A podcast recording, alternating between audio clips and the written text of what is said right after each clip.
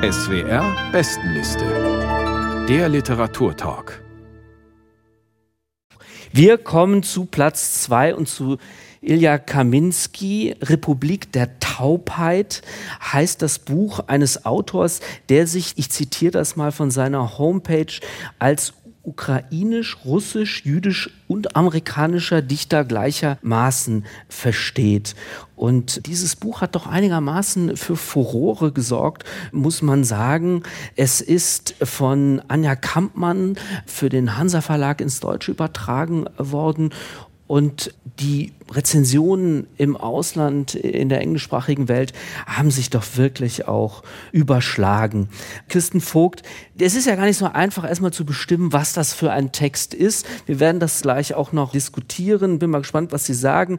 Zunächst einmal erfahren wir, dass eine Stadt namens Wasenka besetzt worden ist. Und dann lesen wir folgende Zeile, die ich mal zitiere. Wir lebten glücklich während des Krieges und dann passiert aber etwas wiederum Ungeheuerliches. Was denn, Frau Vogt? Tja, wieder was Schlimmes. Es passiert ja ein Mord an einem Kind quasi. Also wir beobachten eigentlich ein Puppenspiel und es kommt ein kleiner tauber Junge dazu. Ins Publikum setzt er sich und auf der Puppenbühne ja, spielt sich nichts Bedeutendes ab, aber da ist auch ein Schutzmann und eine andere Figur. Und plötzlich tauchen aber Soldaten auf und es setzt so eine Schreckstarre ein, sowohl bei den Puppenspielern, einem jungen Paar, einem Puppenspielern-Paar. Alle schweigen, alle sind entsetzt, aber der kleine Junge kichert immer noch über die Aktion dieser einen Gendarmen- oder Polizistenpuppe, die auf ihn deutet und die auf den ankommenden Soldaten deutet. Und er lacht, der taube Junge, und der Soldat tritt vor ihn und erschießt ihn. Und die eine Puppenspielerin ja, bewegt sich zu dem Kind, setzt ihm nochmal die Brille auf. Und von diesem Moment an solidarisieren sich im Grunde alle Menschen in diesem Ort mit dem Kind, mit dem ermordeten Kind, das nur gelacht hat. Ja, er hat den Soldaten auch noch angespuckt und erklären sich für taub. Ja, und dann wird eigentlich diese Geschichte dieses Ortes und der Menschen, die da leben, die mit dieser Taubheit eine Art von Widerstand leisten wollen. Man muss sich sicher fragen, wie tauglich dieses Mittel der Taubheit als Barrikade ist gegen die Besatzer, gegen die Gewalttäter. Deren Schicksal wird geschildert. Das sind eine Handvoll Figuren, Nennen wir mal vielleicht die wesentlichen. Ja, also Sonja und Alfonso. Genau, das sind die beiden Puppenspieler und sie, das, die Frau ist schwanger. Es wird ein Kind, ein kleines Seepferdchen ist es noch in dem Moment, wo wir sie sehen, im Bauch der Mutter. Das wird dann Anushka sein. Es gibt eine Puppenspieler ja, Übermutter.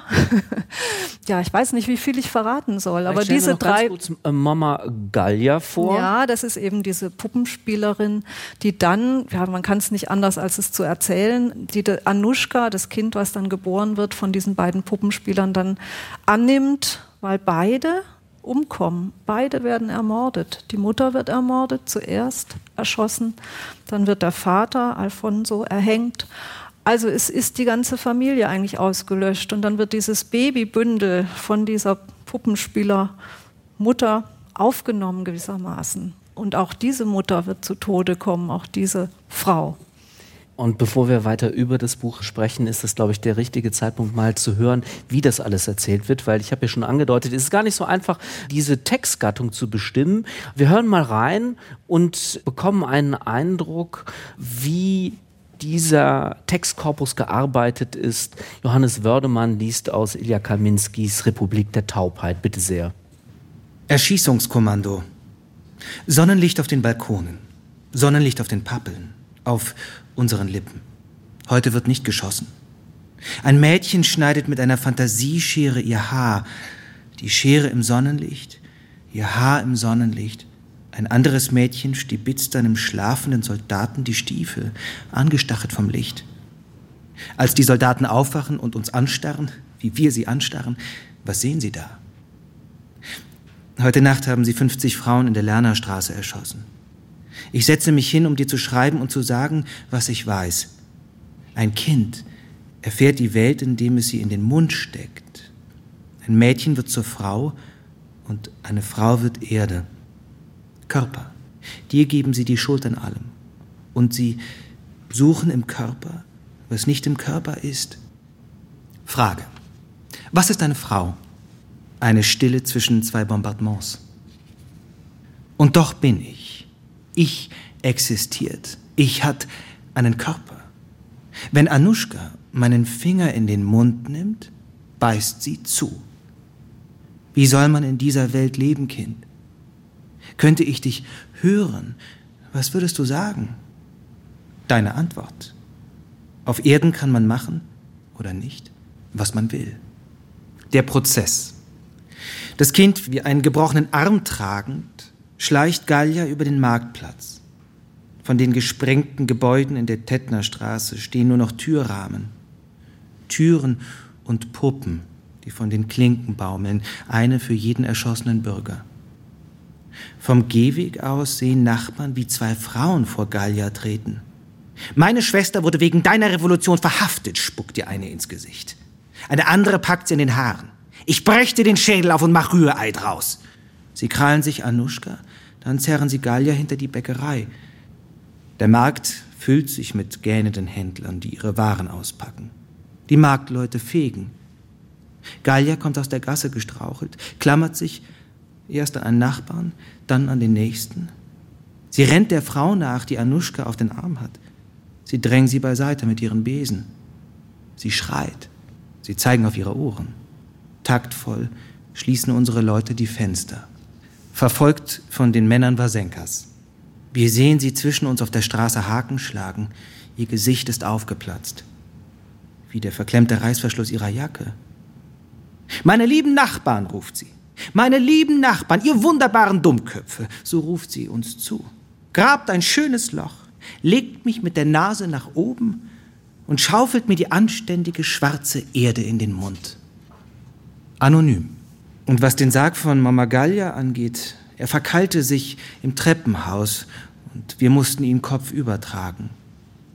Es gab zu viele Leichen und nicht genug Menschen. Zu viele Ohren, die zu niemandem gehörten. In so einer Zeit tut jeder was für unser Land. Manche sterben, andere halten Reden. Zu viele Leute und nicht genug Hände, um Mama Gallias Körper zu waschen und ihr die Fingernägel zu schneiden. Der letzte Dienst, den man in unserem Land erweist. Heute braucht es einen Moment, bis ich mich wiederfinde in diesem Gesicht, obwohl ich bestenfalls ein Tier bin. Und das Tier, das ich bin, wirbelt, von der Beerdigung bis in meine Küche ruft. Zu dir, Gott, zu dir bin ich gerannt. In schneeverwehten Straßen stehe ich da wie ein Fahnenmast, ohne Fahne.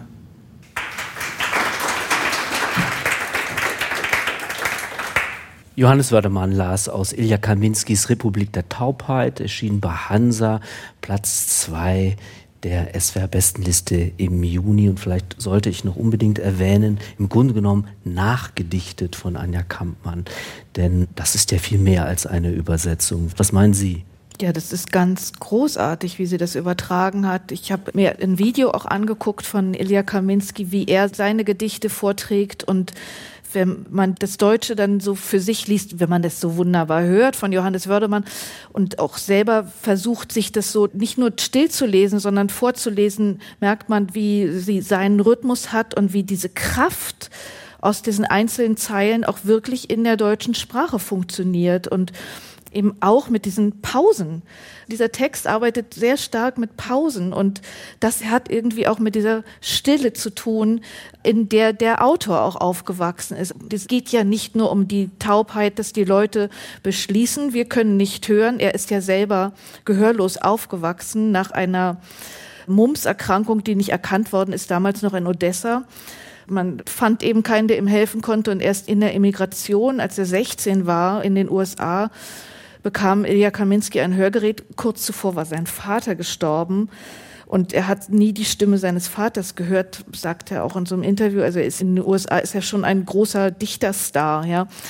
Dieses Buch, da steckt so viel drin. Man möchte ihm gleich so viel darüber reden. Es ist vielleicht ein Poem. Es hat aber auch Prosapassagen, es hat liedhafte Elemente und es gibt ja hinten so ein Verzeichnis zu den einzelnen Texten mit Widmungen. Man merkt, dass er das auch über eine längere Zeit geschrieben hat und dann zusammengestellt hat und es wirkt wie von jetzt. Ja, wir haben das ja schon angesprochen, dass man an den Schreckend visionär. Ja.